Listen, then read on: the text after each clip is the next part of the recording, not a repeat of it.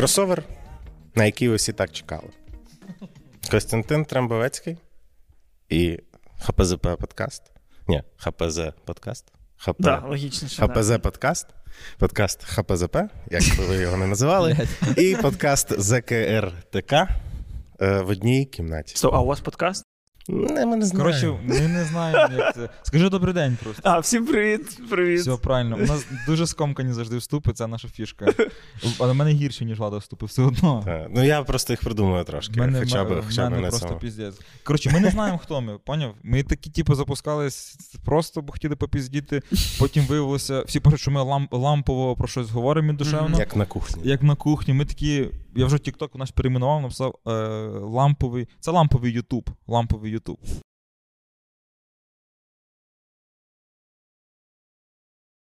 Отак, коротше, от така історія. Але знаєш що, я недавно згадав, що нас питали, чому закрутка, а я потім згадав, що ми мали писатись в бомбосховищі, і це типа підвал, а що в підвалі? Правильно, банки з консервами.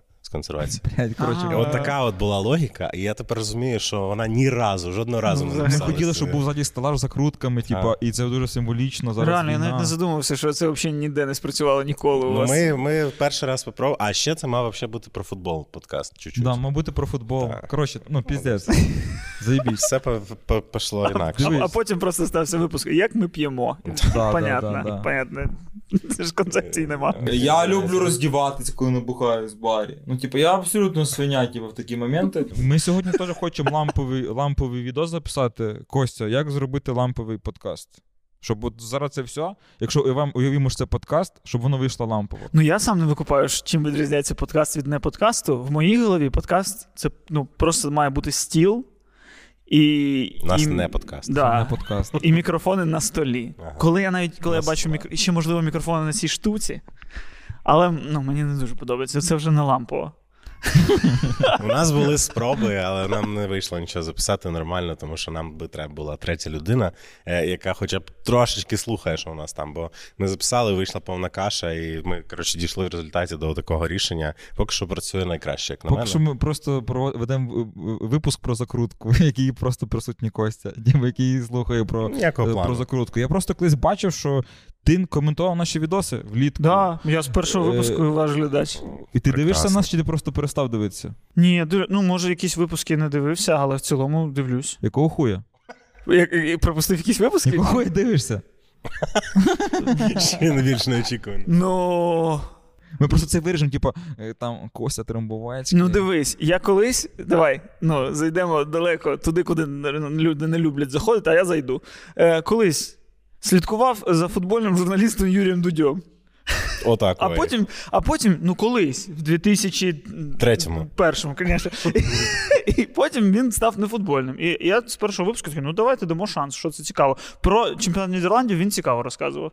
І так само і з твоїм каналом, вашим, точніше, каналом, я знав тебе як футбольного журналіста, я дав шанс, мені сподобалось, все. Нахуя ця аналогія з Дудьом? Піздує, прибираємо. Все, я тепер буду казати... Я тепер буду постійно казати, що Андрюха це Крістіано Дудь. Сука. Тепер не відчепишся. Ой, дякую. Так, я зараз мотнусь за кавою. Ти вернешся? Якщо сподобалось, став лайк. А якщо не сподобалось, став дизлайк 2 рази. Магією монтажа. Я дуже швидко сходив за кавою. Так, давай далі продовжувати цю складну розмову. Кость, з тобою важко говорити на якусь конкретну тему і взагалі важко готуватись до чогось, бо я звик, я журналіст, я такий моніторю все, що було, виписую головне, складаю теми, пішли-поїхали.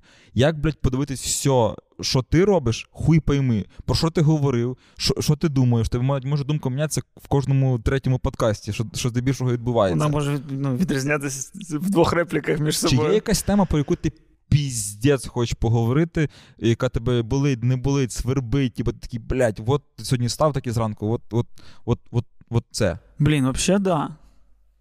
Але це, я у вас питав би. І ми насправді зайшли на цю територію випадковим чином. Нахіра ми все це робимо? І я, і ви. Чому ми цим займаємось? Ну, ми вже казали, що нам просто по приколу. По-перше, ми говоримо... Ні, я дивись, зрозуміло, по приколу що саме? Да, по приколу робити, по приколу, щоб на тебе дивилися, чи по приколу себе показувати. Мені загалом по приколу, щоб на мене дивилися, для мене це нове.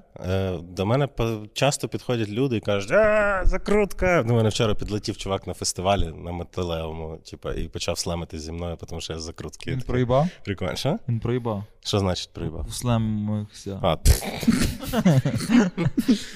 Ну, але це, типу, це сайд-ефект, я б сказав. Але цікаво більше розмовляти з людьми. От реально.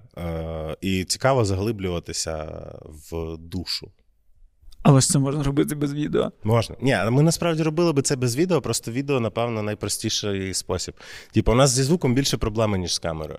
Тому, ну, і це, розумієш, Андрюха, просто у нього рефлекс, якщо в нього щось іде в житті не так, він створює YouTube-канал. І тому у нас вихід був очевидний. Ми просто зробили, типу, те, що... І я працюю з відео, загалом, я продюсер відео для соцмереж. І тому мені знайома ця штука, і от таким чином це все відбулося. Ну, в мене інакше, я люблю себе, напевно. Вот. Мені було, щодо закрутки, мені було важливо, щоб був канал, де реально говорили дуже просто і з неочевидними людьми, або з очевидними, але хуй пойми про що. Ну, щоб було прикольно, спокійно, що ти відкривав такий, ну, блін, клас. Типа, я не напрягся, мені було ні за кого незручно, ніхто нікого не роз'їбав. Ну, заєбісь. І людина відкрилась, типа, нормально. І це було важливо зробити, тому що я такого взагалі не бачив. І хотілося, і болілося до хай чого. Мене болить українське село, я говорив про це з хащами. Мене болить історія того, що люди перемальовуються після повномасштабного. Я поговорив з Феліксом Редькою і дохуя зрозумів, мені здалось, типа, мені був цікавий там Волочай в контексті теж там роботи тоді на русню, я це отримав. Мені було з Емою цікаво про те, як тяжко жінкам насправді, чого я міг десь не помічати або помічати. І я це теж отримав. І плюс це отримав лише якась енна кількість людей. Тільки зі мною не знаєш, що тобі цікаво. Ні, з тобою, знаєш, який прикол? Ні, чекай. Ти нас, ну, а ти от якого хуя? От. Я хотів ще додати, і зрештою людям потрібен якийсь контент, коли вони миють посуд чи готують. Ну, тобто ти думаєш про людей? Я думаю про людей. Ну, тобто я відверто не думаю про людей. Ні. Я не думаю про те, що, типу, я хочу дати людям гарний контент. Ні. Я ж явно це роблю для себе, а не для людей. Ну, 100%. Ну, але ти ніколи не думаєш, що вони включають цей, слухають, дивляться і такі, класно. От. Ні, ну, напевно, все одно ж я стараюсь зробити так, щоб я там думаю, ось, щоб воно було лампово. Коли коменти пишуть, приємно ж? Приємно. Не знаю. Навпаки, мені здається, типу, приємний комент, ти такий, ну, логічно, нормально. Неприємний комент, ти такий, да нахуя ти це свою думку взагалі мені усовуєш? Я це не для тебе роблю. Нахіра ти мені... Ну, я тому і не знаю, і не можу дати відповідь, тому що в певній мірі, можливо, це дійсно через якийсь нарцисизм, але, ну, дуже важко це прийняти як правду, типу, серйозно, я всім в своєму житті займаюся просто тому, що я хочу, щоб мене пестили коментарями. Ну, типу, не хочеться визнавати таку правду.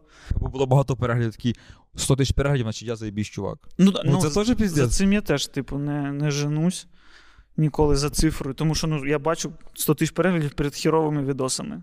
Ну, тобто, значить, це не показник. Якщо є якийсь відос, типу, як викрутити той такий там болт, і в нього там 700 тисяч переглядів, навряд чи це символізує, що це суперуспішний ютуб-блогер. Просто, типу, от так совпало, реально. Але це той ютуб, який я люблю дивитися. Слухай, але ти що робиш контент, наприклад, на ХПЗП, на вообще різні теми, життєві, нежиттєві, вообще поїбать, типу, щось придумали, зробили.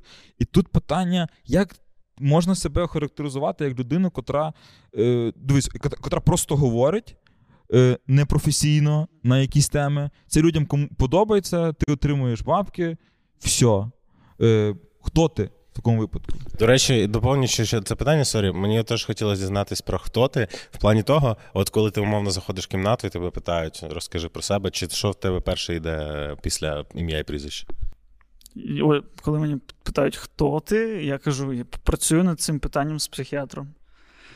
Ну, я гадки не маю, хто я. І наразі, якщо говорити про останні дні, тобто ти кажеш, що, ну, я можу поміняти свою думку, ось останні дні я прийшов до думки, що я по факту зробив контентом свою свій погляд на світ, тобто, ну, свою рефлексію. Тобто просто те, яким я є, тим, що я думаю. І це можна охарактеризувати як щось класне, типу щирість, чесність в кадрі. А можна охарактеризувати, що це я та сама Кім Кардаш'ян, просто яка потрібна дуже маленькій кількості людей, що я просто зробив реаліті-шоу своїх думок і таке інше. Бо я просто зробив себе контентом. І це жах. Це піздець, насправді. Тому що в мене схожа історія про щирість. Я такий думаю, все, я щирий, мені похую. На мене біжався тесть, бо я розказував, що він завершив футбольну кар'єру через алкашку. На мене злилась теща, тому що я щось сказав про кримських татар в контексті. І на мене біжалась мама страшно. Тобто, я не знаю близьких, крім дружини, котра шарить, що я просто долбойоб, які б на мене не ображались. Ну, типу, викупаєш, і я такий, нахуя комусь ця щирість? Типу, ну, нахуя ти розказував цю історію про тестя? Ну, типу, світ не змінився б від цього. Ніхто б не... В коментах двоє людей написали, там, о, прикольна історія. І, ну, якщо йти по цьому шляху, це можна взагалі, походу, йобнутись. Так, да, і ти поділився якоюсь своєю думкою, і люди почали її оцінювати. Але це просто думка. У всіх людей навколо є своя думка. Робимо, щоб її оцінювали. Щоб, ну, виходить... щоб не оцінювали, не треба ділитись. Так, а на що взагалі люди розмовляють тоді? Ну, між собою, не виходячи в медійний простір, ну, це просто як... натхнення. Ти такий, я поділився своєю думкою, ти поділився, ми щось створили, або синтез чогось нового, або просто я перевірив, чи моя думка правильна. Ну, тобто, це, мені здається, правильний шлях думки. А вкинути її в публічний простір і просто отримати, ну, коментарі, ну, це не справжній діалог, це не діалог. Ні, це не діалог, це очевидно. Діалог відбувається між нами, а люди його спостерігають просто. Да. У мене ще таке є, ну, з журналістського, з різних інсайдів теж, блядь, типа, мені, я закидаю, потім часто мені звучать погрози різні, ну, звучали принаймні дуже часто якийсь період. Я такий, ну, блядь. Типа нашого нас, за Селезньова, умовно. Ну, купа.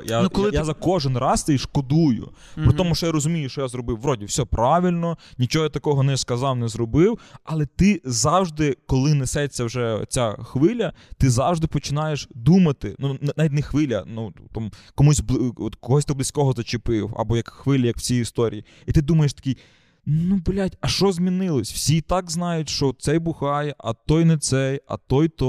І питання, чи реально з якось цим співжити, чи якось треба просто бути холодним, похуїстом, якось навчитись бути, чи як робити? Ну, ось я думаю про те, що так, мене не хвилюють коментарі, я не хочу зважати на них. І ось саме ця думка мене привела до того, що а для чого тоді я веду ось цей псевдодіалог з людьми? Я ж, ну, для чого я їм показую свій діалог, якщо мене не цікавить їх думка? Чому? Невже я тоді якраз представник тих блогерів, які мені так не подобаються, які не щирі і просто роблять, аби заробляти? Я ж не починав це, щоб заробляти. Я і зараз, ну, коли це знімаю, я не знімаю це, щоб заробляти. Але в підсумку весь мій контакт з людьми, які, типу, це споживають, це просто, що від мене, мені потрібен ваш перегляд, мені статистика від вас потрібна, та й все. Ну, а як ти збираєшся знайти баланс, відновити себе всі історії, там, я не знаю. Написати би якусь різдвяну пісню, все життя роялті з нею отримувати і нічого не робити.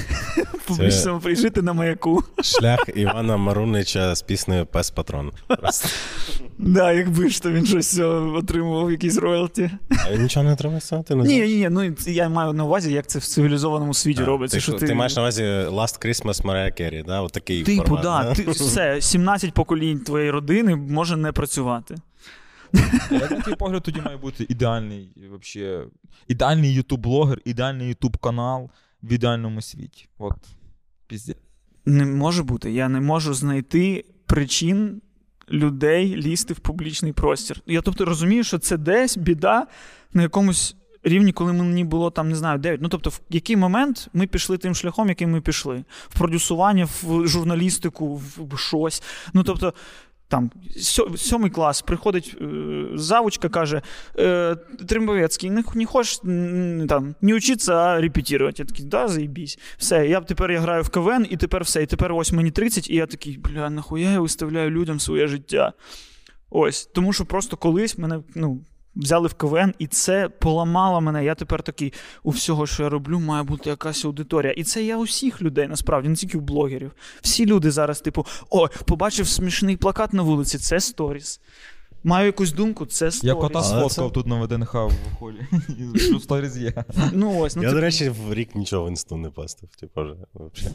Тому... Ну, може, ти щасливий. Так, ти не ведеш соцмережі, фактично. Ну, я... Бо я це все... В Твіттері тебе вже нема, вроді, чи... В Твіттері мене немає. В Інстаграмі я тільки пощу, коли мені просять запостити якусь афішу чи щось таке. Ну, я намагаюся видалятися від цього, але все одно я максимально від цього залежний. Ну, все одно читати якісь думки інших людей, для чого. Я хочу повернутися в 93-й рік, коли не було... Ні, стоп, коли мені було рік. 99-й, коли не було ніяких інтернетів. Ех, ліхі 90-ті. Да. А що ти вмієш? Єбать, чувака просто, от, блядь, ну, якщо запросили таке зіма, блядь. Якщо ми вже пішли в таку екзистенційну тему, да? Що ти вмієш? От, тобто... В цьому і прикол. От, типа, якщо є люди, які горщики ліплять в Слов'янську небагато, керамікою не займають. Вони, коротше, беруть глину, місять, потім її виліплюють, якось прикольно обжигають і продають. Ти жартуєш і продаєш. По факту я, ну якось не... Ну, не продумано, тобто це не було проаналізовано якось і зроблено прям свідомо, але по факту я монетизував єдине, що я роблю в своєму житті, це, типу, відверто спілкуюсь. І все. Ну, тобто це вийшло випадково, але по факту це єдине, що я і роблю. Ну, я нічого не вмію. Ну, окей, я вмію писати сценарії фільмів, серіалів, але від цього я вигорів, і я не хочу ніколи більше цим займатися. Тому ні. А чому ти вигорів від того? В плані того, чи це від, ну, тому що треба писати всяку херню? Ну так, да, блін, ну ти коли вчишся, ти вчишся їздити на Бугаті, а потім тобі дають Волгу. Це вже у нас на факультеті ж багато мене одногрупників, які вчили журналістику в ідеальних умовах, в УКУ. Типу такий ідеальний світ, де є стандарти, де є в тебе 2 тижні на написання хорошого репортажу. Приїжджають в Київ на потік і такі, та ну нахуй, я типу буду займатися чимось іншим. Ну, типу, це, напевно, щось схоже. Ну, навіть не питання в часі, а в тому, що, типа, хочеш, не хочеш, а гарячу жену футболіста на вихідних треба поставити, да? Тому що вона покриє тобі трафік за весь тиждень. Ну, да. Наш Олексій Мацкевич, який за кадром колись писав аналітичні матеріали на Football.ua, там розбирав тиждень збори Динамо, йому платили за це 150 гривень, і він завершив кар'єру футбольного аналітика. Тепер цим займаюсь я. Ха-ха-ха. Тобі чуть-чуть більше платять, на щастя. На твоє щастя. Ну, але да, ось ця аналітика до сраки. Ти просто, що в своїй сторіс ви... Що прошепотів мудрику Калум Хадсона Дойти? Да похуй, що я йому прошепотів, блядь. Том, ми це обговорюємо. Так, а це заходить, чого? Так я ж кажу, що це привертає увагу. І, ну, і це так само ось тобі, який такий, я можу проаналізувати, хто, що, яка, там, просування м'яча, зони, шман. І... Але знаєш, як подаєш? Ось що зробив мудрик у цьому матчі. Ось що зробив мудрик у цьому матчі. Всі такі, блядь, да, зайшли. А в тебе немає нічого такого, чим ти, от, в чому ти прям експерт? Типу, от ти вважаєш себе... Тут навіть не в цьому питанні. Ні, ну окей, ну я б сказав, ну в кіно я експерт, ну от шарю в кіно, і чого? Зроби свій YouTube-канал про кіно. Ну був в мене і подкаст про кіно, в якийсь момент мені перестало бути цікавим кіно, я зараз просто типу, ну мене це не цікавить. Ну чого я буду говорити про те, що мене не цікавить? Чого мені свою особистість узагальнювати до формату, до рамок теми? Типу, ось чому, ну ось ти. Був футбол, все, в сраку футбол. Тепер про фемінізм. Так, Андрюха, до речі, якраз закрутка створювалась для того, щоб не робити більше щоб про показати, що ти як особистість більш ну, масштабний, ширший. Да? І це ну, правильно. Тому мене це і зацікавило. Але дивись, тоді виходить трохи патова ситуація. Якщо ти не хочеш розказувати щось, в чому ти хорош, і не хочеш ділитися своєю особистістю, то ні вузький, ні широкий формат тобі не підходить. Тобі, виходить, найбільше подобається мовчати і отримувати гроші. Але так не буває.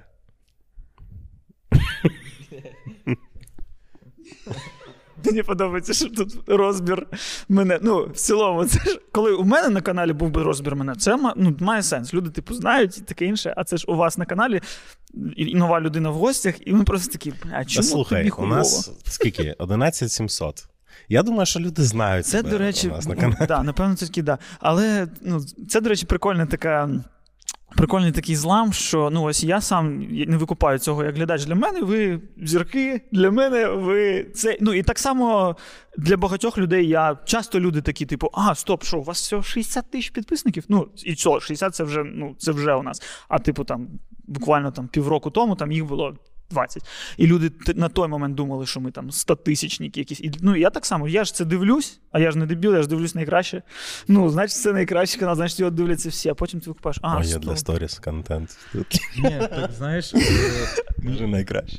Мені деколи в тіктоці пишуть, ми там що закидаємо, пишуть, там, хороша розмова, не запам'ятала, правда, імен ведучих, а де хлопчики хороші. Ти б знала, бля, хто я такий, типу, блядь. Ти б знала, що я працював на каналі, де було 85 тисяч, типу, знаєш. 85 тисяч чого? На YouTube-каналі. Так. То таке. Піздець. Якось дуже швидко ми дійшли до екзистенційної кризи за буквально 20 хвилин. Це те, що я вмію. Ти питав, що я вмію. Я вмію екзистенційну кризу. Я вмію будь-яку тему перевести в питання «а для чого?». І, типу, ну, в цілому питанням «для чого?» можна будь-який момент в життя спаскудити. Ось ти дивишся фільм «а для чого?». І такий, блядь, знов Костя, ти це зробив. Виключив. Але... в цьому, по-моєму, і є все життя. Типу, шукати всякі приколи, які тобі подобається робити. Та й ти можеш так загатись, типу, під Можарський міст. Ні, дивись, це клас. Просто життя, на жаль, не побудоване таким чином, що ти можеш пробувати всі приколи. Бо таки треба і дійсно і заробляти, і їсти. Бо в цілому, да, було б класно, якби я такий, з сьогоднішнього дня пробую себе в гончарстві. І там 3 місяці я попробував гончарство, такий, ні, не те. Хочу тепер взуття реставрувати. Було б класно, але, на жаль, не можу собі такого дозволити. Це для цього треба мати ресурс, для цього треба мати гроші. А в тебе є така якась штука, яку б ти хотів попробувати робити? Все ж руками. Я підписаний на всі ютуб-канали, де реставрують сумки. Я тільки що хотів сказати. Ти дивишся, як хтось інший це робить, короче, і ти проживаєш це життя, яке ти в кадрі бачиш. Якщо ви дивитесь це відео у 2025 році, тут буде плашка з онлайн-магазином Кості, де він виготовляє взуття. Просто моя фотографія, як я в такому фартуху бородатий, десь в Карпатах сиджу, щось роблю. Овечок. От, бачиш? Якщо тебе були б бабки, ти б пішов щось робити руками. 100%. І це теж викликає кризу, тому що в підсумку ти такий, то я тут залишаюсь заради бабок, я не заради бабок сюди йшов. Тобто ти за базовий дохід? А що це? Не знаєте, що таке базовий дохід, ні? Це, коротше, така концепція, теорія про те, що якщо людям платити гроші незалежно від того, що вони роблять, то вони нібито будуть робити те, що їм подобається, будуть робити це дуже добре, і це дуже класна історія. Це Жак Фреско, це якась наркоманія 16-річних людей. Я думаю, що це дуже комунізм, і зрештою люди 3 місяці переліплять горщики, а потім просто будуть шататися по вулицям і займатися хернею. Або всі почнуть робити горщики, і горщиків стане стільки, що вони нікому не будуть треба. І тому... Я пішов влітку в волонтерську організацію працювати. 2 місяці там працював комунікаційним менеджером. Я прийшов, гроші? Да, за гроші. За гроші. Вони їздять, будемо кілька разом. Мені класно взагалі тут. Просто шикарно.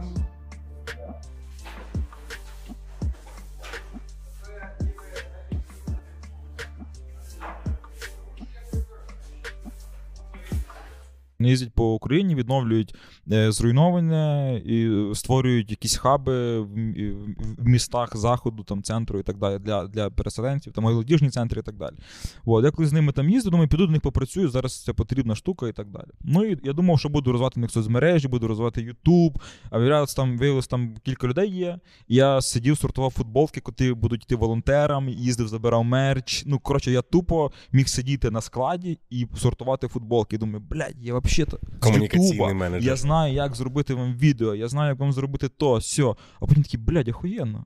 Я включив музику, навушники, рахую L, XL, M, S, там XS, блядь. Це дуже просто. Чих, потім дивлюсь, на табір в Мотижин, блядь, 20 елек, 30, все, нема питань. Відправив, там ці маркери покидав, запакував скотчем, блядь, на нову пошту. І такий, чувак, голова настільки вільна. Для власних думок. Ось це мрія. Так, я пам'ятаю, що коли я був в Штатах... Але звільнився. Через 2 місяці. Бо ніхто ж не побачить, як ти класно сортуєш. Треба... Сука. Щоб бачили люди, які ти класний. АСМР-стріми. Поняв? Поставив мікрофончик чутливий і ти шуршиш футболочками. Можливо, і так. Так, я в Штатах, коли працював, найулюбленіше, коротше, я працював в готелі хаускіпером. Дівчата зазвичай, типа, прибирали, підметали і так далі. Чуваки зазвичай носили купу там простині цих, ну, фізично, типу, роботу. Але моя найулюбленіша робота була це, коли мені давали пилосос і казали, от з 1-го по 9-й поверх всі коридори до 3-ї години дня. Ти береш, вставляєш свій плеєр в вуха і просто їлозиш цей пилосос з 9-ї і до 3-ї, від 1-го поверху до останнього. Чудово. І тобі за це платять 8,25 за годину. Мені здається, може відповідь тому, що тут є чітке розуміння, для чого це робиться. Від, ти не можеш поставити під сумнів свою діяльність. Від А до Я. Так. Да. Було брудно, стало чисто. Стало чисто, чітко зрозуміло, що я роблю. А коли ось ти робиш і такий, а чи в мене вийшло лампово, чи не лампово? Ще й CTR просів цей собака. Впав в кінці. CTR впав, я буду ж гнатись за CTR-ом, чи не буду?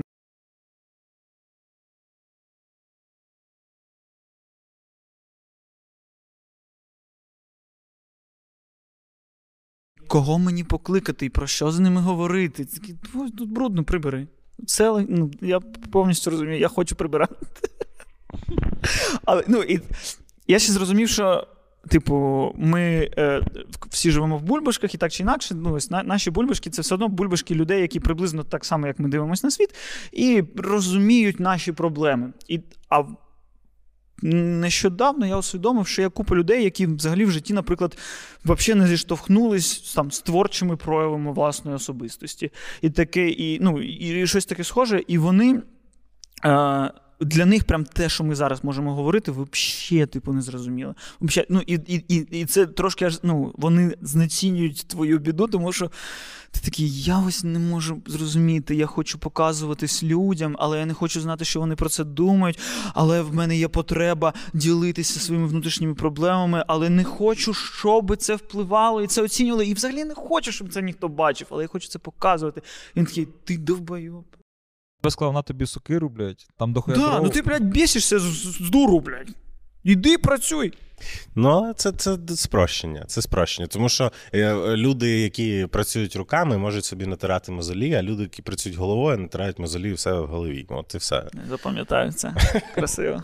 Ну, бо це реально так, Ні, просто оці всі виграння, вони звучать як якась фігня, доки ти не попадаєш в цю історію. Я втомився вигадувати історії. Але, ну, типу, це ж напряжно. Ну, це те саме, що фігачить руками, тільки там в тебе втомлюються руки, і ти можеш, типу, пощупати те місце, де в тебе болить. А тут ні. І все. От і вся різниця реально. Не знаю. Все одно голова вільніша. Я теж думаю... Коли фізично працюєш? Очевидно. Я колись думав, що я ніколи в село не вернусь. Я дуже не любив село, коли звідти поїхав. А зараз такий, блядь, я їду там на 3 тижні, я просто кайфую. І я розумію свого батю. Він просто мега щаслива людина, він лягає спати в 7-й вечора взимку, тому що вже сонце зайшло. Сенс не спати, якщо темно. А що ти будеш робити?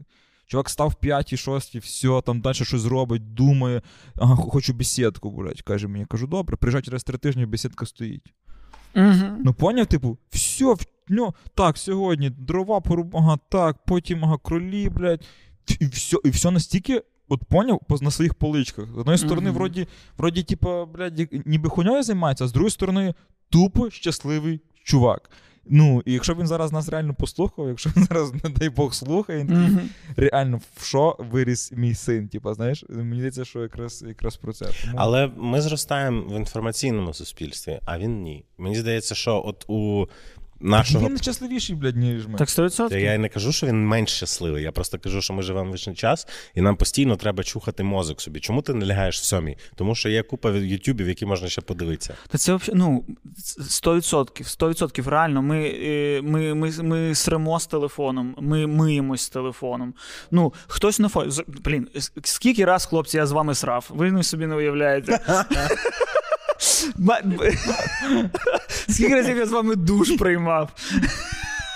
Срав, кажеш, that's intimate. І помагало тобі? Ну да, ні, насправді не помагало, насправді це велика проблема, тому що я такий, я вже і досрав, а вони так нормально так розповідають, що я продовжую сидіти, а воно там, ну, в майбутньому геморой буде через це і таке інше. Я потім буду вас звинувачувати. Так, друзі, у кого затікли ноги, ставте лайк, будь ласка. Нажміть на паузу, зробіть свої справи і... Я щось мав знову про тата сказати, але ця історія була настільки смішна, що вона мене просто вибила. Може, і добре, що ти після того, як ми поділилися таким інтимом, хотів розказати історію про тата. Ні, це вже немає жодного сенсу, слава якщо Богу. Чесно. За моєю інформацією, ти досі не підписаний на наш канал. Не можна так. Підпишись. Дивись, в мене є подруга, яка Оксана Ажнюк, яка дуже любить тебе, ваш подкаст, все дивиться і так далі. Ти вже частково на це питання відповів перед цим, сказав, що тобі не цікава одна штука. Але я тебе все одно запитаю те, що вона мене попросила.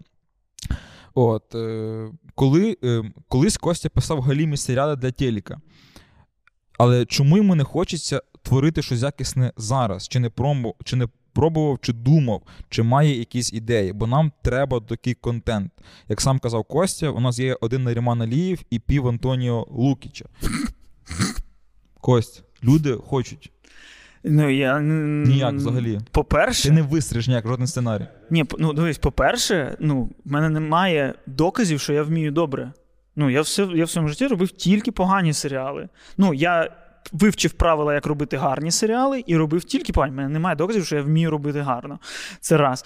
А по-друге, це не картину намалювати і не пісню написати. Типу, на жаль, кіно і серіали – це індустрія, в якій щоб щось в ній створити, треба вкласти в це мільйони доларів.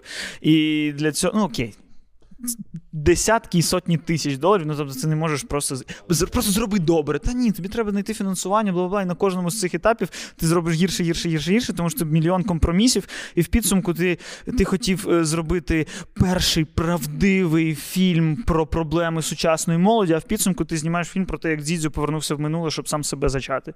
І ти такий, окей. До речі, люди дуже романтизують, мені здається, кіносферу, тому що вони думають, що режисер – це чувак на стульчику, який каже, ні, не так, перезнімаємо 367 раз, але я дивився майстер-клас, я не пам'ятаю, як звали цього режисера, але на сайті masterclass.com, там, серйозні люди, я просто забув ім'я, але він каже, що основна задача режисера, як не дивно, це оптимізувати продакшн. Тобто, в тебе є 16 днів, і тобі треба зняти. І якщо ти будеш знімати дуже довго, то ти вийдеш за рамки, і він такий, а оцю сцену я, напевно, буду знімати на GoPro, тому що я махав купувати щось там дорожче знімати. І от ця його реальна задача, за акторами він дуже часто навіть не стежить. І так само, я думаю, зі сценаристами така історія, що коли ти щось пишеш, ти придумуєш якусь кльову історію, а тобі кажуть, це нахер нікому не треба, давай спрости. Або, тобі треба продати їм відчуття того, що вони класні, розумні і чудові, а не зробити складну історію. Задачі, які ставляться перед людьми в кіно, насправді зовсім інакші. І ще треба розуміти, що люди, які ось так питають там збоку, що чого ти не зробиш добре? Не знаю, тому що знов таки, щоб зробити добре, це треба робити добре в стіл, і потім розраховувати, що це ще й колись станеться. Тобто, мало того, що ти маєш знайти і весь свій час присвячувати тому, щоб створити щось найкраще, ти ще й маєш знайти мотивацію робити щось найкраще, при тому, що 85% того, що це ніколи не станеться. Це дуже складно з точки зору якоїсь мотивації просто робити, просто я... пишу. Точніше, є такі люди, якісь графомани, які вони просто, боже, мене було не зупинити, я не такий. Я на замовлення робив, колись рахував, чи то 36 серіалів, чи скільки, в стіл я не записав жодного рядка. Для себе. Бо, не лізе з мене. Я починаю думати такі ідеї, це гімно, це, херня, дуже поверхнево. І все, я всі свої ідеї розібрав. Коли я чітко, що тобі сказали, там, умовно? По факту, професія сценариста, коли на замовлення, не бути класним сценаристом, а бути класним, і правильно написати те, що хоче замовник, та людина. Ти проститутка, ти просто робиш приємно тій людині. Тільки, на відміну від проститутки, ти отримуєш гроші тільки, якщо ж її замовнику сподобалось. Бо якщо замовнику не сподобалось, ти такий, я пописав дарма.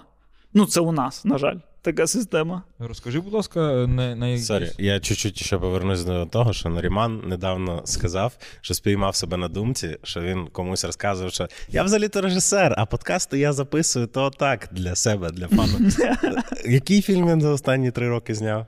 Чи 4? Так, ні, ну він працює. Ні, я без претензій до нього. Я думаю, що, ну, обставини такі, що це не так просто зробити. Та ні, це навіть частина професії. Якщо зайти, наприклад, на IMDb на Гільєрмо Дель Торо, в нього там між фільмами по 10 років, але якщо подивитись якісь новини, якісь YouTube-відосики, то буде зрозуміло, що він 10 років, коли нічого не вийшло, працював над 10 проєктами. Тобто ось я сказав, що я 36 серіалів писав, в ефірі було 9, десь 7.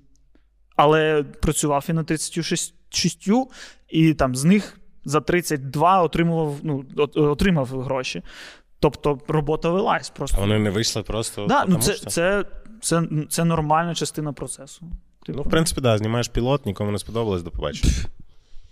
Да. А розкажи, будь ласка, якусь історію взагалі про, умовно,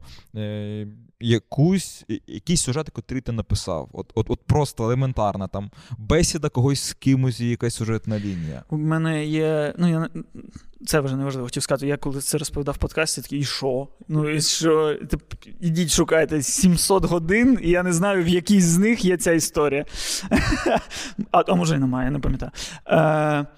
Писав я серіал на новому каналі «Будиночок на щастя». Ось це серіал, на якому я вивів. Щось я чув таке, серіал. Це серіал, на якому я вигорів. На якому я виріс. В першу чергу через комунікацію з працівниками каналу, з редакторами. Я пам'ятаю, що наприкінці цього проєкту вони мені присилали коментарі, я їм відповідав, я нічого не правив, я вже просто відповідав на коментарі. Я в Word писав відповідь червоним шрифтом на чорному фоні. Ти просто відкриваєш, і тобі вже негативно від цього повідомлення. Ти вже такий, ой-ой-ой, якось прям, я Чекай, просто... Це тобі писали? Ні, це я вже так відповідав каналу, що типу, блядь. Ти хамив форматуванням текста. Максимально. Реально. Типу, а тут я зараз дуже сердито зроблю курсив. І там, я пам'ятаю, був вже момент, коли вже, всі... Так ще був побудований процес, що, серії не заходять, а ти як сценарист, ти маєш щось зробити, а щоб щось заробляти, ти маєш писати, а коли ти вже пишеш цей проєкт, ти не можеш взяти за інший, бо ти такий, тут не платять, я візьмусь за цей, бо ти вже вклав купу часу. І це замкнуте коло, з якого ти не можеш вилізти, що ти мало заробляєш, але не можеш заробити більше, тому що немає часу іншу роботу робити. І ось вся ця паніка в мене, я сиджу, не можу висрати ту серію, і в мене з'являється ідея, і вона прям сама себе пише. Ідеально, коли ти вигадав щось, що типу не треба далі вигадувати. Далі драматургія сама створює цю серію. Я її там за півгодини написав, я задоволений, мені все подобається. І я в такий момент, коли це написав, такий, це Хічкок «Вікно у двір». Ні, це не проблема. Не є проблема, що якась серія якогось серіалу буде структурно схожою. Якщо що, омаж. Тобто, по факту, господи, половина серіалів, половина фільмів, половина свідомо робиться. Якийсь там серіал, наприклад, «Ком'юніті», там кожна серія – це якийсь відомий фільм попередньо. І це нормально. Але там абет був для цього. Так. Але навіть цей, навіть того самого «Вікно у двір» є, наприклад, з Шайа Лабафом фільм «Параноя». То саме «Вікно у двір» просто... По-новому його. І в мене так само по-новому. У мене там були дрони і таке інше, І я навпаки такий подумав, так це супер. Це доводить, що нормальну драматургію я написав. Присилаю, мені одразу там, через півгодини присилають такі...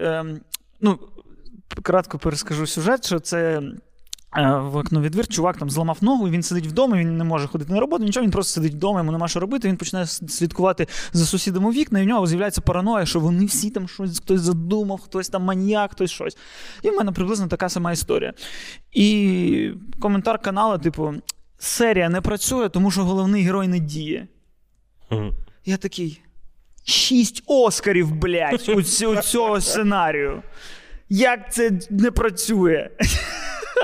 Але дивись, на противагу цьому, до речі, Оскари дають спеціалісти кіноакадемії.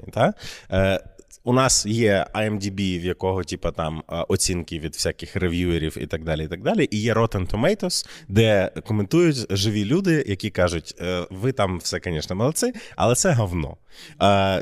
Чому тут, коротше, є оця от неспівпадіння з тим, що критики дуже часто починають занадто критику в собі створювати, коротше. От їм подобається, тому що це відсилка до відсилки, там це дуже складно, це настільки накручено і так далі. А людям, ну, я, наприклад, люблю впасти і подивитись нетфліксівську комедію, якій я вгадаю, чим закінчиться все на 12 хвилині. І це неправильний просто підхід її оцінювати з точки зору кіноязик в цьому фільмі був поверхневий. Так він не мав таким бути. Так. Ну, типу, дивно його оцінювати з такої точки зору. Ну, да, типу, коли ти йдеш в мішленівський ресторан, очевидно, що ти не хочеш там отримати мівіну, але мівіна існує, тому що ти можеш швидко поїсти і все класно. Тому з серіалами теж, я думаю, така історія, але у нас насправді є брак певний, ну, тобто, очевидно, що нам хочеться закривати всі ніші, та? Тобто, хочеться закривати ніші такого, ну, фастфудівського серіалу, да, котрий ти дивишся на рефлексах, і у нас його достатньо, таких серіалів, як на мене. Але от чогось вищого немає, чому так? Тому що у нас немає інституту шоуранерства, у нас немає такого, як в Америці, коли у кожного проєкту є людина, яка відповідає за загальне бачення проєкту. У нас такого немає, у нас є просто там редактор, є там шеф-редактор, є якийсь там директор каналу, генеральний директор. Кожен з них пхає свій ніс в те, як має бути. Тобто, по факту, в Америці як? Типу, вони замовили серіал, є ось цей шоуранер, він вирішує, яким буде цей серіал. Якщо стрільне, супер, якщо не стрільне, ну, значить, далі не співпрацюватимемо. Все. А в нас всі перестраховуються, і в підсумку це дитя не купи рішень, а купи перестраховок. А ще й в підсумку, яке і від початку було зроблено через те, що ми бачили, що півроку тому в Росії вийшло таке, іначе спрацювало, давайте зробимо. Ось, ну, короче, не довіряють туди. Ну, у нас це з'являється з Ворожбит. Я хотів якраз спитати. Вона перша шоуранерка, мені здається, можна сказати, в Україні, якій довіряють. Але це знов-таки, це в якійсь мірі в нас все одно, на жаль, поки що проходить по категорії непотизму. Тобто, ну, вона не створила інститут шоуранерства. Просто вона шоуранер. Тепер люди не хочуть, інші канали не кажуть, принесіть нам проекти і будьте шоуранерами. Ні, вони кажуть, принесіть нам Ворожбит, хай Ворожбит принесе і буде шоуранером.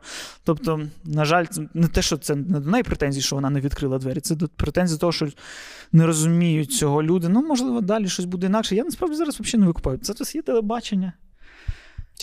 Зараз є телебачення взагалі. Ці канали відкривають другі канали. Там ICTV2, правильно? Да. Ну, але це знаєш, чому робиться? Там, тому що нормально. На перших треба марафон крутити. Ну, так, да, через марафон. Типу, вони відкривають паралельно ще якісь канали. Я просто хочу розказати, і щоб Костя якось сказав теж щось. І ти сказав щось. Це, типу, як... це формат нашого. Це формат нашого. Там було б непогано. Я колись страшно любив канали СТБ. І коли взагалі... Типу як guilty pleasure. От просто ніхуй було що робити. От просто нічого немає. І ти так включаєш, там просто тьоща переспала з зятем. Там завагітніли, а виявляється, це дитина навіть не від зятя, а ще від... Ну, коротше, там просто... І ти такий... І потім шукаєш цей серіал на Ютубі і реально, ну, там, рандомно цокаєш, не всі там 120, а там першу, 30-ту, 60-ту, 120-ту, такий, блядь, ну, тупо заєбісь. Це, напевно, що це іде, це, напевно, найбільш класична хуйня, яку виготовляє український серіальний ринок, правильно? Це воно? Почекай, це ти, то, що ти говориш робив? Про художку чи про серіал? Да, да, серіал. Ми на більше це просто асоціюється, наприклад, з ТРК України, ніж з СТБ. Може, СТБ це більше реаліті. СТБ більше про реаліті. ТРК Україна, да. Ну, блядь, СТБ. Просто те, що переспала з зятям, там це говорить це Україна. Справжні люди, да, там це справжні люди, а не актори. Там різниця. На СТБ це справжні люди. Блядь, коротше, ну я думаю, що ви не поняли. Так. Це воно? Це класика? Так, да, ну це найпростіша драматургія. Ну, тобто, якщо це так можна назвати таким словом, ти це просто вигадуєш. Ні, на жаль, ну, на щастя, ні. Але був випадок смішний, коли до нас в офіс прийшли і сказали, типу, можна написати ідею продати ідею на ТРК Україна якогось серіалу, і так, щоб далі його не писати. Я такий, супер. Типу, отримати гроші за ідею цього гімна і не писати його ідеальний. Я такий, так, стоп, треба мімікрувати під ТРК Україна. Треба, типу, вигадати. Ось я просто, я починаю, я, ну, прям такий, записуй. Вона співачка, але щось там стається, що її випадково звинувачують в якомусь там чомусь, комусь вона перейшла шлях іншій дівчині, а інша дівчинка, донька багато, і її, коротше, засадили. Вона в тюрмі захворіла туберкульозом, в неї пропав голос, її хлопець пішов від неї до тої співачки. І я просто накидаю як пародію. І ця людина, яка прийшла, ну, що, типу, можна ідеї накидати, вона така, так в нас же це виходить, називається балерина. І тупо там один в один, просто не голос втратила, там ногу зламала. Чи навпаки, я вигадав про балерину, а там був серіал «Співачка». Ну, я думаю, можливо, якісь люди в коментарях скажуть такі, о, таке було. Але, ну, я такий, блядь, як це? Ну, так само було, коли я один раз написав номер для цього. Шоу братів Шумахерів. Ну, да, ми колись... Буквально це було найкращі 1,5 години в нашому житті. Написати за 1,5 години номер, отримати за нього там 15 000 гривень і все. Я прям пам'ятаю, ми його писали і такі, боже, ну треба писати це гімно. І там був момент, мій колега... Це Міша був. Міша Руд з подкасту. Він сидить і такий, я вигадав жарт.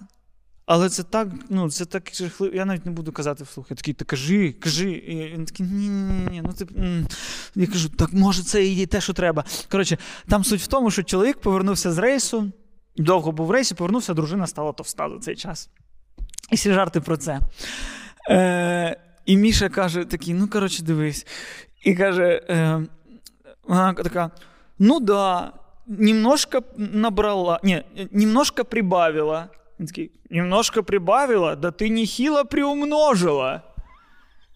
І він сидить, йому соромно, я кажу, да це те, що треба. Це ж тупо воно, це ж ось вони, це есенція, це треба робити. Ми записали, в нас номер залетів, ну, тобто повністю без правок за один драфт, але вони нас покликали в офіс щось гроші дати, ми приходимо, вони такі, ой, ми читали, сміялися всій компанії, ось цей жарт про приумножила, всі впали. Я кажу, дивлюсь на Мішу, кажу, ну бачиш. Блін, а ми що теж такими будемо? От мені цікаво. От просто зараз дивишся на стендап, ну, вроді нічого, ну, вроді креативно буває, да? І дуже різноманітно. Це вже... Що? Вже помінялося просто трошки все. Так я от просто думаю, ну, допустимо, зараз да, рулять люди, які років на 15-20 старші від нас. Потім з'являться люди, які на 15-20 років молодші від нас. І так само будуть... не будуть поспівати, не будуть... Ну, ми станемо тими людьми, які не викупають, тіпа, що... У нас будуть такі погані жарти, у них будуть значно кращі жарти, чи як? Як це відбувається? Просто от я, ну реально, найпопулярніше гумористичне шоу в Україні – «Дизель-шоу». Це примітив. Угу. І що буде у нас так само? Ми будемо далі дивитися якісь приколи від, не знаю, від кого. Від Сергія Ліпка, і це буде Петросян нашого часу? Так Дізель завжди був хуйовим, а Ліпко не був хуйовим? Ну, ні, думаю, що Дізель не завжди був хуйовим. Дізель в якийсь час, в КВНі, ти що? Може, це ми інакше були? Сприймали, може? Ні, відносно того болота, вони були в якийсь момент прям непогані. Та й мені здається, що і в певний час і в КВНі жарти були погостріє, скажімо. Ну, мені здається, що це більше не про те, що типу ти там не встигаєш і ти там закостіняв, а мені здається, це більше про те, що ти втрачаєш ось цю честь. Ну, тобто, ось ця історія, як ми писали номер Шумахерів, це ж історія про якийсь цинізм, що типу нам насрать, ми просто хотіли заробити. Але ж ми типу вважаємо, що ми, типу, п'яте звіно, типу, ми просто зробляємо з того, що вже існує, а ось вони, ті, хто створили це шоу, ось вони, типу, зерно цього цинізму, які такі, та-да, ми свідомо будемо робити не найкраще. Ну, тобто, да, є люди, які щиро, тобто навіть там в тих компаніях щиро сміються, але, наприклад, я знаю, ну, багато авторів, які в тому самому кварталі працюють, які, ось так само, як я, номер цих Шумахерів, вони його пишуть, але вони не вважають його смішним, але вони розуміють, що це те, що треба. І ось там на каналах у керівництві сидять люди, і це дуже таке багато на українському телебаченні, які чесно, вони ставляться як до глядача, як до дебіла, вони ставляться до глядача як до бидла, вони такі, нас дивляться тупі люди, ми працюємо на них, їм треба давати гімно. Ти розумієш, що прикол? Керують. Вони можуть підтвердити це цифрами. Вони дають хороший жарт, і в нього 50. Вони не дають хороший жарт. Ні, мені здається, що дуже часто таке буває. Ну от я працюю в ЗМІ, і я часто бачив ситуацію, коли ти аналізуєш, розкладаєш по поличках, робиш щось дуже-дуже-дуже кльово і отримаєш 50 там, тисяч, допустим, чогось, лайків, переглядів, неважно.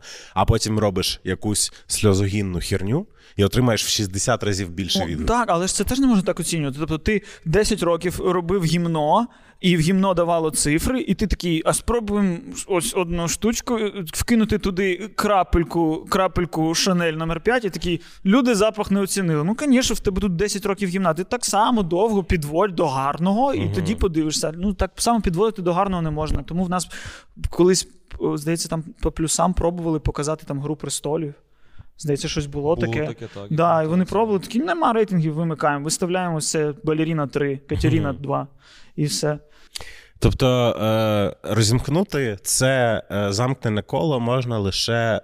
Вольовим рішенням, яке не може, в принципі, існувати, тому що будь-яка задача всіх генеральних продюсерів на каналах – це гроші приносити олігарху, який є власником цього каналу, звіт про те, що цифри не впали. Навіть не те, що піднялись. Типу такі, я нормально працюю, при мені цифри не падають, ваш вплив на інфопростір там, чи що ви там ще хочете від цього каналу не зменшився.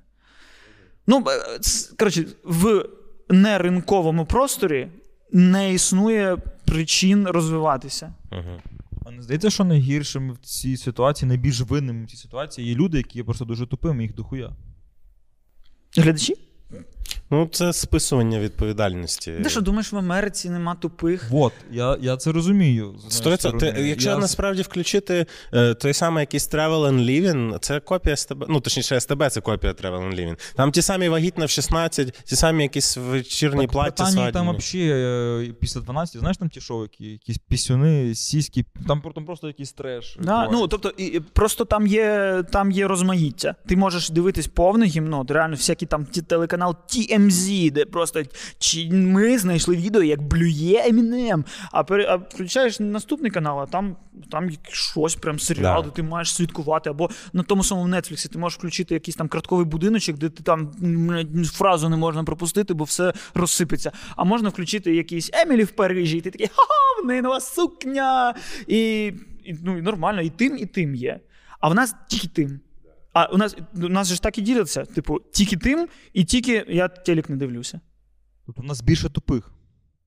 Ні, в нас купа людей не дивляться телек. У нас навіть багато людей, які в теорії зараз знаходяться в категорії тупих, вони дивляться і кажуть, ну так іншого нема, я й дивлюся. Ну, походу, з точки зору тих, хто це продукує, є...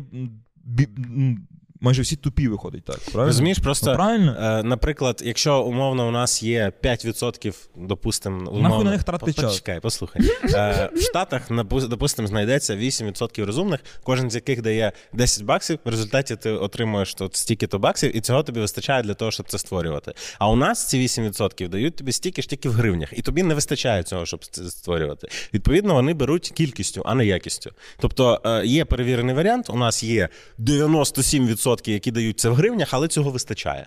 От і все. Типа, ну, банально, контент для чуть-чуть іншої аудиторії, чуть-чуть більш вибагливої, назвемо її, просто не окупається. Ми пропащі, коротше.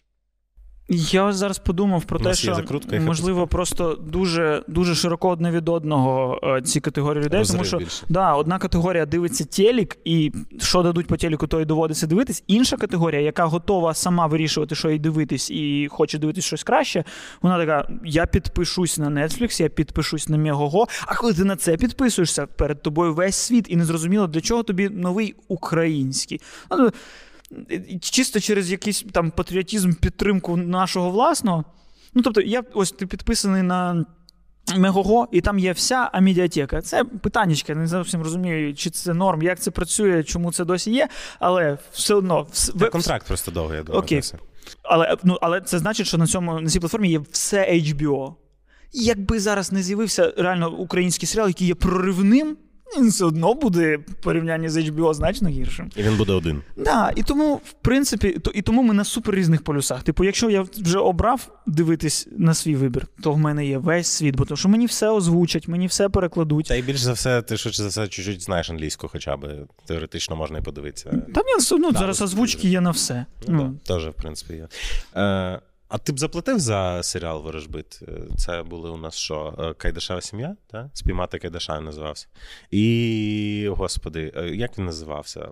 «І будуть люди», «І будуть люди». Ну, ні, ну просто я не... Ось бачиш, типу, якщо аудиторія там тупі і розумні, це вони теж так не діляться. Ні, тобто, ну, ось, в теорії я думаю, що я в аудиторії розумних. Як і всі наші. Але тут ще теж роздвоєння, тому що я такий, ні, цей серіал не хочу. Ну, «Ворожбит», що там родина в селі, де? Картковий будинок мені дай. Мені потрібен Вашингтон, а не село. Я думаю, що я б заплатив, тому що я, типу, захляб дивився, що той, що інший на Ютубі, але він був безкоштовний, тому, типу, я задоволений. Але я думаю, що я б заплатив реально. Якщо брати серіал, де грає Даха Браха, то я беру «Фарго», а не «Ворожбит». Малорос. «Фарго»? Я проамериканський сепаратист. Окей. 51-й штат, даєш. Закрутка виходить лише завдяки вашим донатам. Підпишись на нас на Патреоні, спонсоруй нас на Ютубі, або просто кинь гроші на картку. Все є в описі. Ми раз на будь-яку розмову говоримо фразу, я говорю фразу «Костя, твоя фраза». Одеса не про російська, а про Одеська. А ну та. Тут титр такий. Да.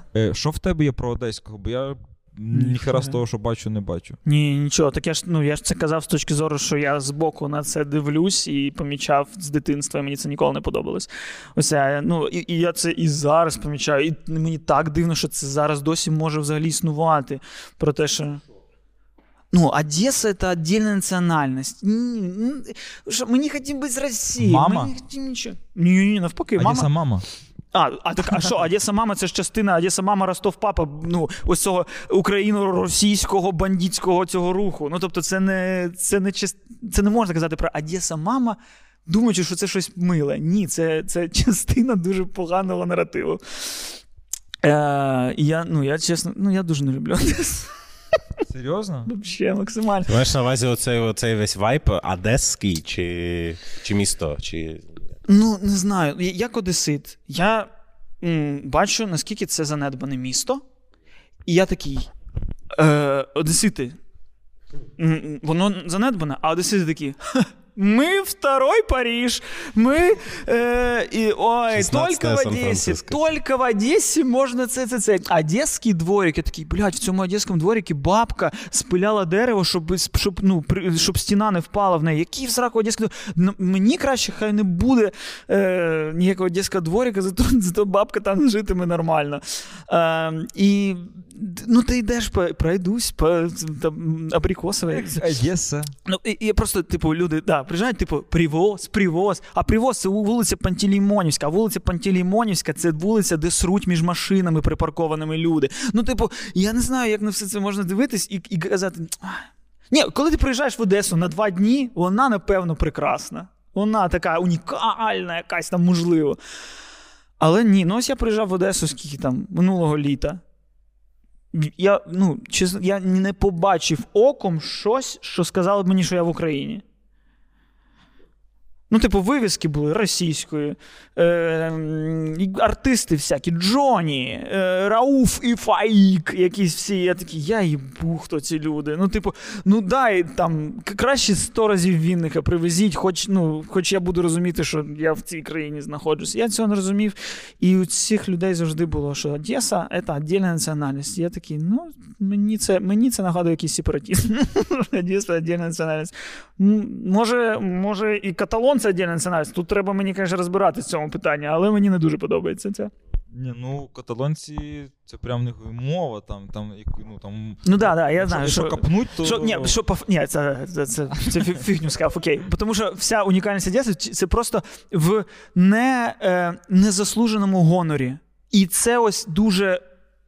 Це просто дуже руснява штука. Ось це те, що ми бачимо в русні, що вони пишаються нічим.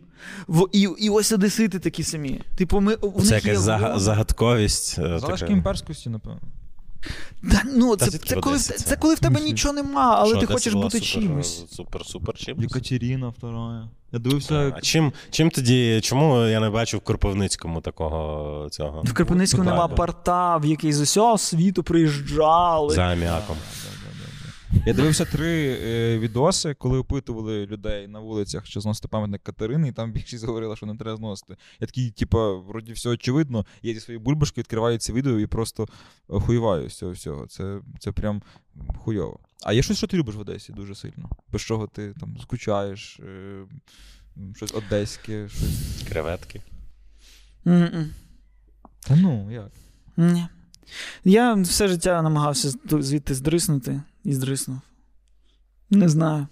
Мені прикро, ну, бо я ще тим постійно ображаю одеситів. Я такий, немає нічого проти гарних одеситів, але кожного разу, коли я там якось заходить мова про Одесу, мені немає нічого доброго сказати, і потім одесити там в коментарях.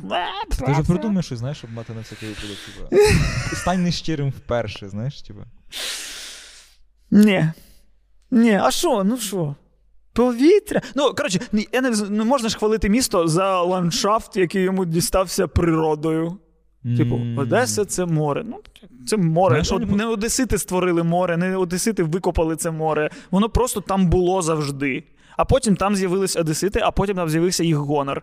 І все. А є щось, що тобі подобається в Одесі? Одна штука, наприклад. Мені не дуже подобається Одеса, я скажу. Мені, я не знаю, я там бував, я там пройшовся, там прикольно. Мені дуже не подобається реально оця от штука з артистами, тому що в мене таке враження, що на узбережжі Одеси збираються всі оці бородаті мажори, на яких мені противно дивитись реально, типу оці клабери всякі і так далі. Я не розумію цих людей, і в мене не виникає сентименту з ними. Море там не краще, ніж в інших місцях. Пам'ятаєте, було слово таке в нульових — гламур. Да. Гламур. І ось Одеса так була наповнена і продовжує бути наповнена гламуром. В Одесі купа є... в Одесі є регіональний фешн-ТВ. Так там купа каналів, там каналів 10. Ні, каналів, да, але фешн. Одеський канал, який типу франшиза світового каналу Fashion TV, який виходить в Одесі, щоб в Одесі казати: всім привіт, ми сьогодні прийшли на відкриття супермаркету Наталка. Не знаю, і вони просто, тому що це оцей парад єблоторговлі, вони всі ходять, вони всі одеські, вони за Одесу нікуди не виїжджають, тому що вони в Одесі перші жінки на селі. Вона якась там третя коханка Ківалова, і вона дає інтерв'ю, Що для тебе в першу чергу важливо в стилі? Да похуй, що хто вона така, щоб слухати, що є важливо в стилі. Сука. Костю, прикро, що він не третя коханка Ківала. А я б хотів. От я б розказав. Нам постійно, до речі, коли ми когось критикуємо, кажуть, що ми заздримо їм. Постійно. Це класика. Да. Блін, я в Одесі колись відкрився клуб, я там виступав зі стендапом. Називався... Не любить, але за бабки поїхав. Та ясно, що $20 is $20. Міністеріум, чи міністеріум, здається. На відкриття приїхала Періс Хілтон. А, так це, до речі... Та вона від Козловського чи після Козловського? Так, а вона і до нього приїжджала. Це ж дуже відома львівська історія, абсолютно. Так що... Добре. Подвіньте. І що? Це класно. Козловський — це приклад. Йоу. Це срака. І вона їздила в Роллс-Ройсі по Одесі. Все. До нас приїхала Періс Хілтон. Ми пишаємо, що до нас приїхала Періс, Хілтон. Хто? Місто-готель. Ім'я — це місто і готель. Готель, якого в Одесі теж нема, щоб одесити знали, в чому крутість і чому це важливо. І у Львові теж нема. Але є Періс. І Періса, а Періс другий, Періс і третій. І з нею всі нафоткались. Перукар, який мене стриг в Одесі, в нього була фотка з Періс Хілтон. Це дуже девальвує взагалі Періс Хілтон, як на мене. Ти знаєш історію, коли Роналдо стригся у Львові? Коротше, Євро... Я думав, в нього свій має бути. Дивись, якийсь... історія. Євро 2012. Це було десь 11 років тому, правильно? І Португалія грала матчі у Львові. І чи він не мав тоді перукаря? Я не знаю. 11 років тому міг ще не мати. Перукара тоді в нього не було з собою. І він, менеджер збірної Португалії, шукав хорошого перукаря. Тоді ж не було барбершопів, якщо я не помиляюся. Шукав у Львові, хто підстеже Роналду. І знайшли чувака, котрий грав коли за Політехніку Галичину баскетбол. І став перукарем, і типа і знав англійську, і по спорту, поняли, там по всім параметрам Роналдо з ним взагалі не говорив, ти його підстриг там, він йому показав, чи фотку, чи що, як його підстриг, все. Потім з цим порокарем вийшло інтерв'ю на всіх львівських сайтах.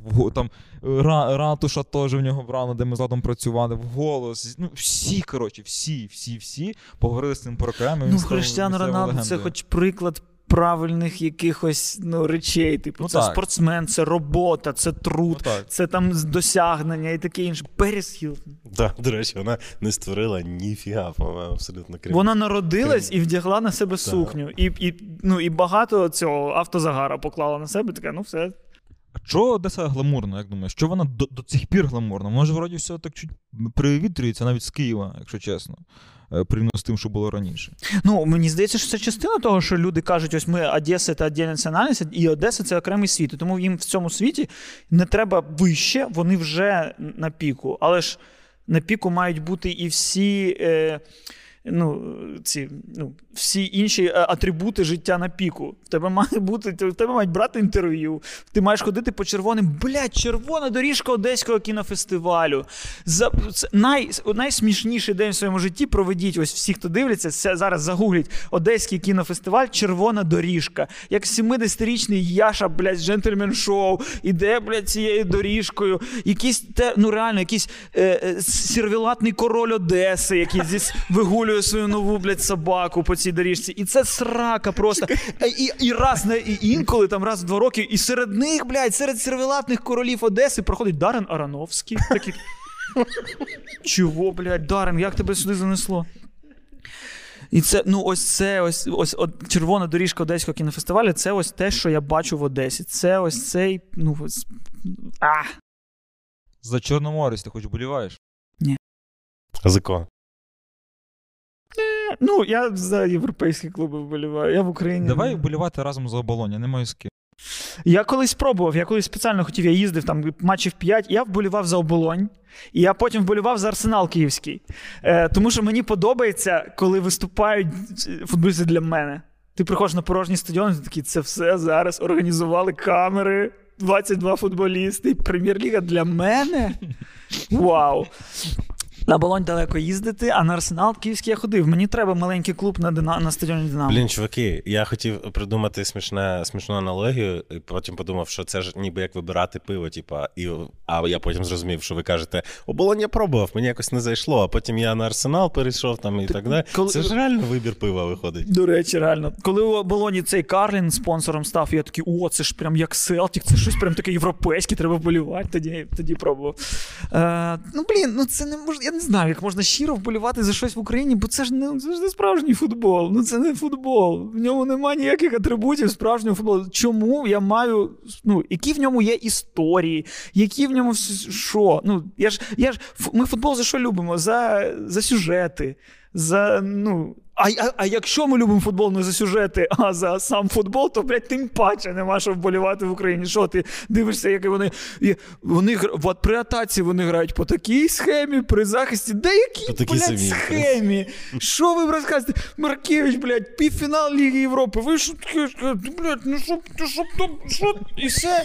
І нормально вийшло, і вийшло. Один раз вийшло, один раз не. А зараз він кожен тир каже, я хочу очолити хорошу команду, з амбіціями. Таку просто я не очолюю. Ви будете ще працювати? Буду. Я теж. Кожен місяць. Я можу теж зараз такі інтерв'ю давати, в принципі. Розкажи, в принципі, вже. Історія про те, як ти казав, про те, що Григорчук перевернутим трикутником грав. Це найсмішніша історія, яку я знаю, напевно, в житті. Коротше, тренер Олександрії, Шаран. Тренер Олександрії. І ми на своїй програмі... Шаран — це тренер, який в Ужгороді перед матчем тренував мене на воротах. І він так вселив мене впевненість, що я так добре відстояв, і я такий, який Шаран класний тіп. Твій кумир Шаран, який тренував Олександрію, якийсь там матч був, ми сидимо в студії з Мішою Співаковським, і він розказує про перевернутий трикутник в центрі поля Олександрії. Співаковський, про те, як грає Шаран. А я, завжди сиджу тупий, бо я ніхто не бачу цих трикутників в українському футболі. Європейському бачу, українському не бачу. Потім, мені знайомий з Олександрії каже, Шаран дивився, каже, ахуєл. Каже, ахуєл, що я граю в треугольник в центрі поля, ще й перевернутий, знаєш. І я з того часу подумав, все, жодних тактичних аналізів УПЛ, тому що я виглядаю долбойобом перед очима тренерів, гравців, всіх, вони всі викупають, що вони, взагалі, ти ніби як мудріший за них получаєшся. Поняв? Ну, не спеціально. Ти получаєшся, придумаєш то, чого взагалі нема, щоб бути схожим на умовний, типу, там, Sky Sport чи щось таке. Да, я в Телеграмі підписаний на канал Смоловий, знаєш, да? І він робить супер детальні розбори тактичні української прем'єр-ліги. І я ось заходжу, кожен раз бачу пост, нічого не читаю, такий, нахуя? Нахуя? Покриваю теплові карти. Які теплові, блядь, карти? Звідки ви взяли теплові карти? Ну, це нам треба, щоб теплові карти побачити, треба хоч на стадіоні якийсь тепловізор один поставити, бо, блядь, ні. У нас камери зняли 3 футболістів, вони ще по кольорах співпали з газоном, і ти взагалі не знаєш, де хто. Всі тепловізори зараз на фронті, тому... Але люди, які щиро досі вболівають, зараз і дивляться, ну, я їм заздрю. Знаєш, я тобі скажу, що я така людина. Реально. Ну, типу, ти включаєш, що зараз... Оцей чувак дивиться все, блядь, Динамо Київ. Ну, ось зараз, блядь, на сетанті ці трансляції, які зняти, ну, просто на Siemens А65. Як дощ падав, бачу? А? Як дощ падав, блядь. Дощ падав? В Кривому Розі падав дощ, і нехай не було видно. Все було так, ніби, знаєш, як в мене астигматизм, я ніби окуляри підніс, поняв? Тупо все запливши були всі камери. Ну, як? Ну, тому що це якийсь локальний патріотизм. Ні, ну, якщо є це... Ну, це ж про кохання. Якщо воно є, то воно буде... Оце про мене, реально. Тому що я недавно дивився, коротше, чувака, він в Фіфу проходить сезон за Динамо, і він обіграв Шахтар, і мені так трохи боляче стало, типу. Хоча він обіграв його в Фіфу. Розумієш, типу, настільки. І от я подивився недавно гру за Устрію, вони програли 2-1. Як так можна, я не знаю. Тобто... Ну, це ще за Шахтар, знаєш, за Шахтар я ще зрозумію. Ну, я там народився, я маю право. Ну, тобі повезло, а людина, яка народилась, де? Мій бос, він дуже вболіває за Полісся. Томера і Полісся. На Поліссі теж більш-менш проєкт, над яким працюють. Мені цікаво, де треба народитися, щоб болювати за ФК Львів, наприклад. У мене футболка ФК Львів. Мене не було футболки Карпати, ми якось на концерт у Львів приїхали, я такий, ну вийду футболки ФК Львів. Вийшов і мене з залу, нахуй ти це робиш? Я такий, я думав, повага, я приїхав до вас, як Snoop Dogg, він приїжджає, сюди вдягає футболку, такий, ні, зніми це, блядь. Ну, слухай, може, ну, якщо планувати проєкт, а кому по Барселоні потрібна Жирона? Ну, з часом, може, щось десь, якось і... Ні. Справедливо. 100%, це взагалі без варіантів. Ну, а ти ж на Болонь ходиш щось? Ну, я долбойоб. Ага. В принципі... Все, тут нема іншої причини. Мені, по-перше, зараз ближче, по-друге... А, от що я хочу на оболоні. Я люблю дуже англійський футбол, люблю футбол, який є футболом. Я думаю, блядь, локальна команда як Фулгем в Києві, стадіон. У мене є шар в оболоні. У мене просто є ціла традиція. Я виходжу з дому, вдіваю шар в оболоні, випиваю пиво темне десь там, неважливо, по дорозі випив пиво. Іду далі, в навушниках там якась типа футбольна пісня англійська, британська. Клуб фут. Я такий йду, типа, все, блядь, сьогодні матч з БПК Агро, блядь. Я приходжу на стадіон, там нема людей. Все хуйово. І один Артем Франков дивиться в кутовий прапорець. Ну, коротше, але це хоча б мінімальна імітація того, що я би хотів мати в своєму житті. Я би хотів мати в своєму житті команду будь-якої ліги, де був би забитий стадіон на 2000 людей, де б я ходив своїми майбутніми дітьми з дружиною. Ну, просто от цю тусовку мені її дуже бракує, тому я ходжу, але я й тусовки не обріз, і я духою людям писав, пішли на оболонь, і відмовляю вже 123-й, який не хочу. Хто не хоче ходити? Я знаю, ти мені писав. Так, я знаю, що я тобі писав. Це щонайменше треба їхати на оболонь. Я сказав, нехай це залишиться твоїм особистим фетішем. Добре, дякую. Кость, дякую, що ти до нас сьогодні забіг. Ти змерз чи не змерз? Ми мали куртки вдягнути. Я на початку змерз, а потім якось щось ми роздухарилися. Ну нічого, зараз куртку одягнемо, досить прохолодно. Дякуємо, що забіг. Дякуємо всім, що нас дивилися. Лайк, підписка і так далі. Ми то все ще вставимо, напевно, по ходу діла. Там у вас є всі ці, які коли щось виїжджають. Зелений екран. Професіональний канал. До побачення. Хуйовка.